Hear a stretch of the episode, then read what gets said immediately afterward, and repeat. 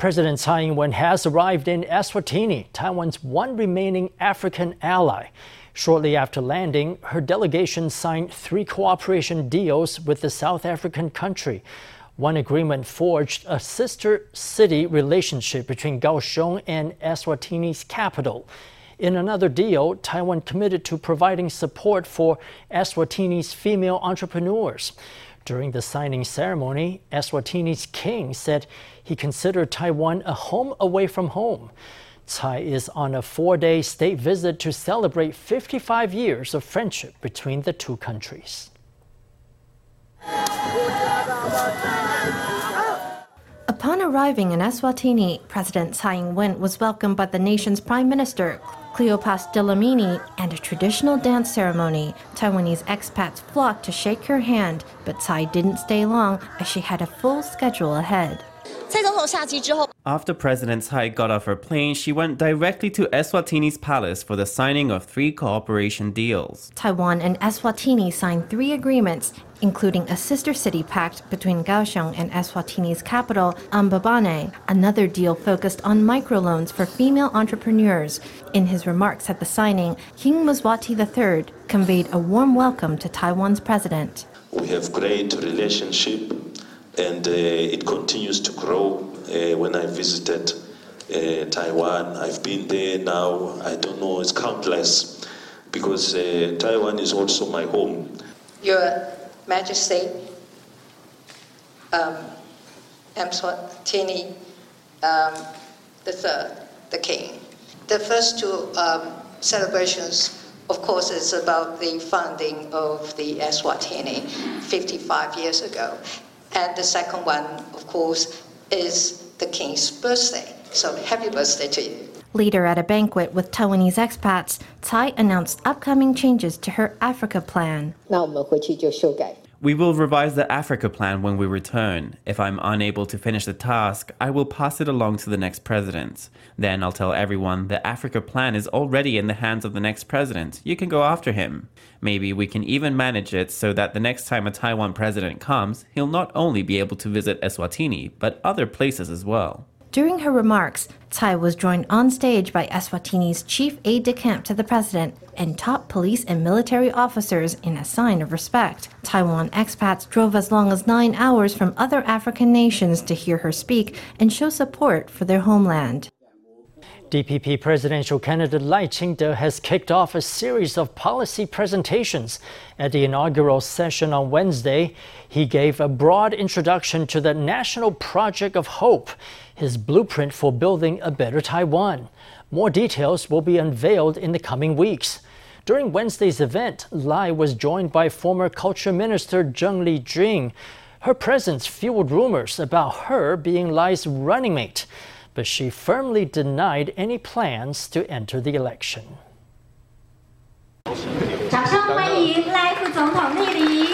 DPP presidential candidate Lai Ching-te held his first national policy briefing on Wednesday. He said his blueprint for the country addresses three key issues: democracy and peace, innovation and prosperity, and justice and sustainability. Campaigning is on. 要推动台湾的均衡发展。 To promote Taiwan's balanced development, I will establish a mechanism that deepens cooperation between the central government and local governments. That way, we can leverage the power of the central government to resolve all sorts of infrastructure problems. We have to be bold with investing in innovation for future generations, and we must provide opportunities for everyone. Only then can our society and our country progress. Lai added that he would reform child subsidies for young families and long term care for older adults. The Tsai administration launched a policy where the government helps families with children aged 0 to 6. I want to upgrade that policy to version 2.0. I have also proposed three key strategies for housing justice. My administration will also continue work to implement Long Term Care 3.0, boosting the government's investment in society. The event was held in collaboration with New Frontier Foundation Vice President Qiu Yiren, Foundation for Future Generations Chair Zheng Li-jun, and Taiwan think tank honorary chair Chen Bo-zhi. In addition, more than 60 specialists have endorsed his proposals. Zheng is rumored to be a potential pick for Lai's running mate or premier. 所以啊，没有其他任何的政治规。 I do not have any political ambitions or plans to run for election. As a think tank, we hope to contribute by making suggestions for a vision for the future of our country. I have not engaged in discussions about whether I'll be on the party list. I've told you all. I have no plans to run in the election, not at all. Jen denied that she was considering a government role, either as running mate, premier, or a legislator at large. The guessing game continues on who will join Lai's ticket for 2024. A 5.5 magnitude earthquake struck Chiayi County at 5:30 p.m. on Tuesday. The temblor shattered a dozen fish tanks at a shrimp farm and sent goods flying off the shelves at a supermarket. This was the fourth shallow quake to hit the area in past few weeks. Seismologists warned that more could come. Security cameras captured the moment an earthquake struck a Chiayi supermarket, sending goods falling onto the floor. Some shoppers stand still in shock, while others make for the door. I was dead scared. There were two jolts. First there was one, and then it stopped, and then it started again. Everything fell down. At a shrimp farm in Juqi Township, many of the tanks didn't survive the quake. 我的虾场赶快看，然后现场玻璃 when I came back to have a look, there was broken glass all over the floor and all the water had spilled out. About 11 tanks were broken. At 5:30 p.m. on Tuesday, the 5.5 magnitude earthquake struck Xingang Township in Chiayi County. Its depth was just 8.5 kilometers, making it an exceptionally shallow temblor. We think the cause of the earthquake was that energy building up here reached a breaking point, triggering a release. This marks the fourth shallow earthquake earthquake to hit Chiayi, Xingang, and Minxiong area in the past half month. There are fears that the quakes are connected to activity at the Meishan Fault, which caused a 7.1 magnitude earthquake in 1906. The location of these quakes is actually quite far from the Meishan Fault. There are some experts who say the Meishan Fault extends underground all the way to Xingang, but according to the Meishan Fault map issued by the Central Geological Survey, this quake did not occur along the fault. Seismologists say that more shallow quakes could follow in the next two weeks, ranging between magnitudes 4 to 4.5. Residents are urged to stay alert to possible temblors to come. Taiwan's inflation picked up last month, driven mainly by weather events and rising oil prices. The government's consumer price index increased more than 2.5% from a year earlier. This marks the first time since May that the rise exceeded 2%. It's also the biggest single jump in seven months. Officials say two typhoons, Doksuri and Khanun, had damaged crops and raised vegetable prices by 13.3% in August. Fuel prices went up too, surging 5.3%. Officials say, however, that both factors are short term. Once agricultural production and oil prices stabilize, consumer prices are expected to sharply fall. National Central Library in Taipei has been recognized by the American Library Association for providing an innovative space for creation. At the library's open lab, you can compose music, do live streams, learn DIY crafts, and even shoot videos. FTV reporter Stephanie Yang takes us in for a look. We're reporting live at Taipei 101. At first glance, you might think that I'm at FTV News Studio, but I'm actually at National Central Library's Open Lab. The room is equipped with cameras, lights, a green screen, and a computer filled with different virtual backgrounds. You can choose a virtual background and report live. We are at the National Central Library's Open Lab. Aside from a broadcast studio, there's a room for people to live stream and edit videos. There's also a room for people to practice and compose music. There's an electric piano and drum set for music lovers to play. Many entrepreneurs come here to work. We come here to create our music and we do our podcastings and video castings from here. It's absolutely amazing that the government offers these facilities, you know, to people like ourselves. And best of all, it's for free and it's super high quality equipment that they have. It's absolutely mind blowing. We have been using all of the equipments actually mostly every day as much as we can because we do a lot of, as um, Andrew mentioned, podcast, pod- podcasting and videos. The library also has a makerspace for DIY lessons like sewing, 3D printmaking, carpentry, and more. People interested in these classes can sign up on the Open Lab website. We provide a lot of learning courses here, such as DIY courses. There are sewing courses, 3D printing courses, and audiovisual courses. People can use our facilities and equipment to pursue their inspiration. We often have such courses, so you can sign up on our Open Lab website. The library opened its Open Lab Multimedia Center in November 2022. The space used to be an old office. It was converted with the help of architects, interior designers, educators, and librarians. 这几年来一直在思考，呃，怎么样转型。 Over the past few years, we have been thinking about how to pivot and create a library that meets current trends and is a space for creative pursuits. It was initially an administrative office space. So, for example, its floor is very low, and there are many compartments and office equipment. The entire construction period was just 206 days. I hope that through this space, the public will have some ideas after reading and getting inspiration and then implement their inspiration here. The Open Lab won the American Library Association Presidential Citation for Innovative International Library Projects Award in 2023. FTV reporter Stephanie Yang and Tan Hao in Taipei. Heavy rains brought by Typhoon Haikui have caused the collapse of a century old historical building, the Lü Chao Yi Mansion in Kinmen. The collapse happened quickly in less than five seconds.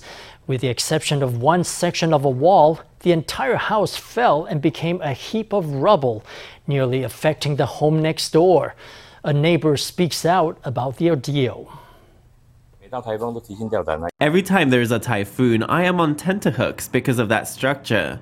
You never know whether that building will lean forward or backward. It's listed as a historical site, but there have been no repair plans or protection measures whatsoever. Not at all. It's been left to weather the elements. The most important thing now is to clear out the damaged structure as soon as possible. We want to quickly ensure accessibility for the homes next door and the roads to safeguard everyone's safety. The Western style mansion was built in 1911. It was a popular tourist site on the outlying island due to its distinctive red windows that form the Chinese character Xi or happiness. Local officials say that due to unclear property rights, they can only perform stopgap repairs on the building at this stage. Over the past few years, supermodel Lin Zhiling has kept a low profile to focus on family. But these days, she's captured headlines once again. Rumor has it that she's being considered for running mate by independent presidential candidate Terry Gou. At an event on Wednesday, Lin denied the speculation, saying that all she wants is to live a happy life. Back in front of the cameras is Lin Zhiling in a plunging white gown. Now age 48, the model still emanates an ethereal beauty. According to the latest rumors, presidential candidate Terry Gou hopes to recruit Lin for running mate. The speculation has turned Lin into a hot topic in political news, but Lin again denied the rumors on Wednesday. Mm-hmm. Of course, I'm very distant from politics. I think my dreams are much like everyone else's. I just want health and happiness in life and peace in society. To be honest, if it were all up to me, I would turn it all into Barbie Land, a peaceful place where everyone wears pink and pearls. Over the past few years, Lin has turned her focus to family. She occasionally posts photos with her husband and her son to social media, sharing the joys of motherhood with fans. With public appearances few and far between, some say she could soon retire for good. Back then, I thought I would dedicate myself fully to my family. Of course, many of my friends keep reminding me that there are some things I should still show up for, so I do attend events that are meaningful to society, like charity events, or if it's an occasion on which I can offer everyone some of my warmth, I'll still be there. I'm passionate about my work and I love life. Lin said she would continue to be in the public eye, especially to attend charity events and share her zest for life with her fans. Museum of Contemporary Art Taipei has launched a new exhibition titled Humus. Six artists from the Czech Republic, Belgium, and Taiwan visited an indigenous tribe in Hualien to investigate and create works based on their observations. Our reporter Stephanie Yang takes us in for a look. Like in the background. Czech artist Matej Mahacek utilized a texture painting technique to create this artwork. He captured native dogs that he saw while climbing sacred mountains. Along the way, he also captured trees and tribal community members. These artworks were all inspired by Mahacek's trip to a tribal village in Hualien. Yeah, the inspiration is basically because uh, I really like the nature and the landscape, so it's based on the memories and my personal experience from this staying and from the nature.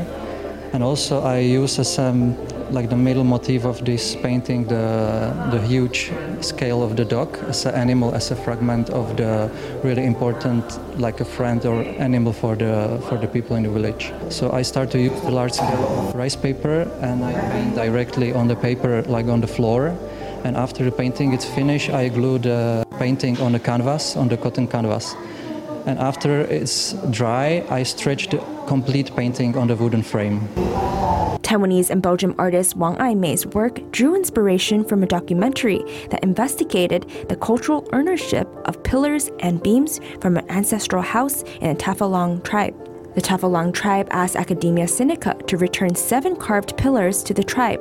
They eventually reached a compromise where the tribal members brought the ancestral spirit in the pillars back to the tribe, and the museum got to keep the wooden pillars.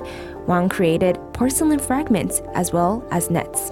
I used the seven pillar. I made um, a ceramic version of them, and so I wanted to reverse the. Um, the process of the story from the community to the museum. This time, make it reverse from the gallery, the art gallery, back into what people considered was nature or community for them. And so the visitors of the um, exhibition they could come and see the artwork and take one piece of fragment and take them with them home. So to to work on this idea of having a net that gathers, even though, even if maybe if you are like people from multiple ethnicity, you don't really have a place where you belong or you're not sure about your identity. You still have fragments of like your ancestor or your belief. And so I wanted to like make them into kind of um, a fishnet or something that retains and both like ties you to the land but also tie you to the culture that seems a bit fragmented. The exhibition Humus is a long-term curatorial project that began in 2020. The curators and artists visited Chilangasan, a tribal mountain in Hualien, to explore and create artworks that bring to light the relationship between land and culture, as well as the artist's interpretation of dealing with identity. The exhibition features the work of six artists from the Czech Republic, Belgium, and Taiwan. One featured Taiwanese artist is Gao Anbo. He drew animals from Ami's mystical tale, as well as clouds he saw at the tribe. These three are ink paintings. They were inspired by our experience of following an Annamese group to Chilangasan. I collected inspiration from the past we took to paint these works.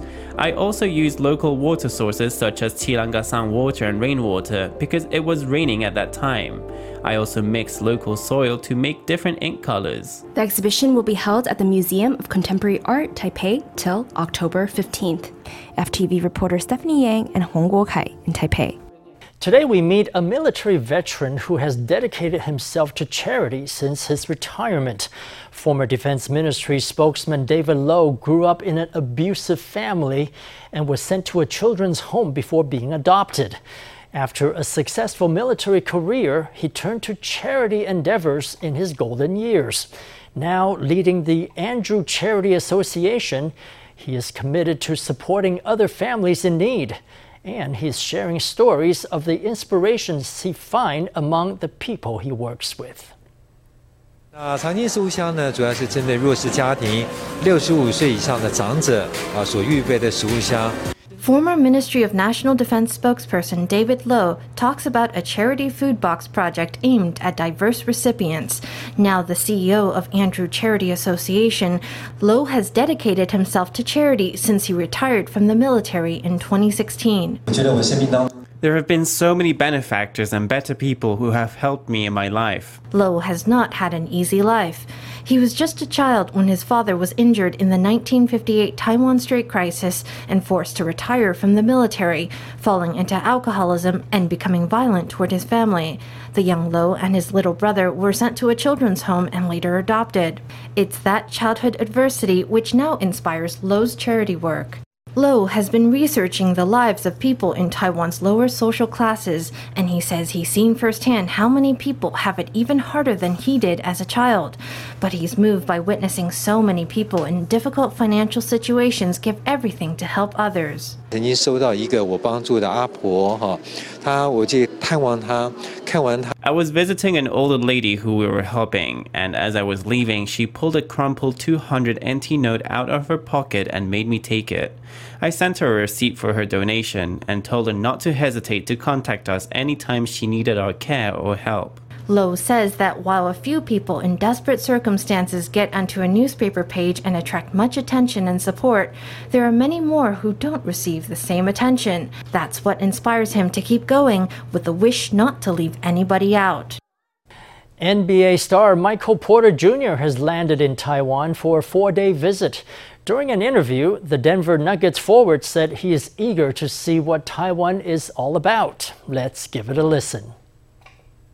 I'm excited to be here. Um, I think I'm going to see some uh, some some younger basketball players, hang out with them. I want to try the food, um, the beach. I heard the beach is awesome. Just interact with the with the fans. Porter was swarmed by devoted fans at the airport. He spent 10 minutes engaging with the crowd, posing for photos and signing autographs. He will throw the first pitch for a game at the Taichung Intercontinental Baseball Stadium this Saturday.